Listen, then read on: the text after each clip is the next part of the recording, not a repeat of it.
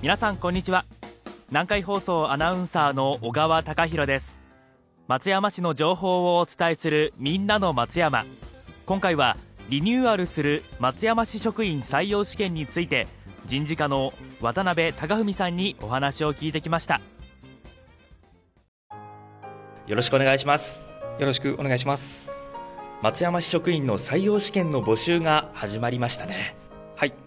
現在事務職上級土木や建築といった技術職上級保健師消防職上級の採用試験の申し込みを受け付けています。受付期間はインターネットでの申し込みは5月12日水曜日まで。申し込み書の郵送による申し込みは5月14日金曜日までとなっています。また一次試験は6月6日日曜日の予定です。新型コロナウイルス感染症の影響で日程などを変更することがあるかもしれませんが変更があった場合は速やかに松山市ホームページなどでお知らせします。募集する職種や採用予定人数など詳細につきましては松山市ホームページや5月1日号の広報松山を確認していただきたいと思います。なるほど。多くの職種を募集するんですね。はい。松山市役所は市政全般の窓口や相談事業管理などを行う事務職の職員が多いですが他にも道路や河川上下水道などの計画設計維持管理などを行う土木職。公共建築物の計画設計建築確認申請の審査などを行う建築職。保健福祉に関する相談健康審査や保健指導などを行う保健師など様々な職種の職員がいます。これらの職員が力を合わせて日々業務に取り組んでいます。それでは松山市が求めている人材について教えてください。はい。まず松山市では市民の皆さんが主役になるまちづくりを進めています。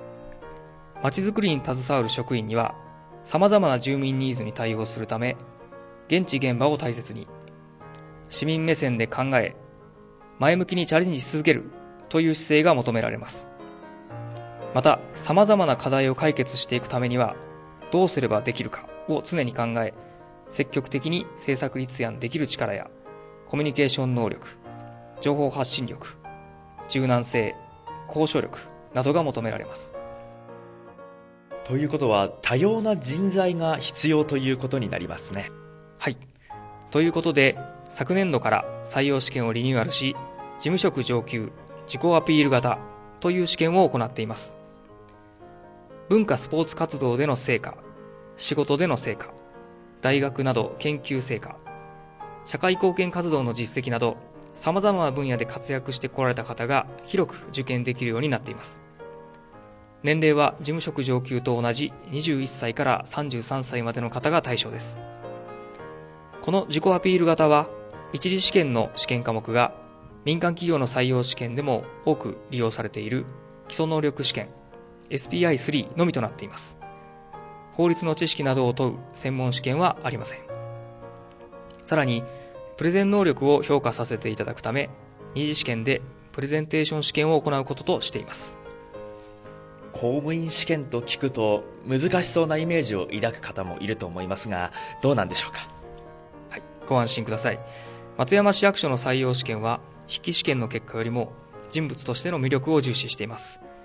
昨年度は一次試験の受験者の約2人に1人が人物重視の二次試験に進んでいます。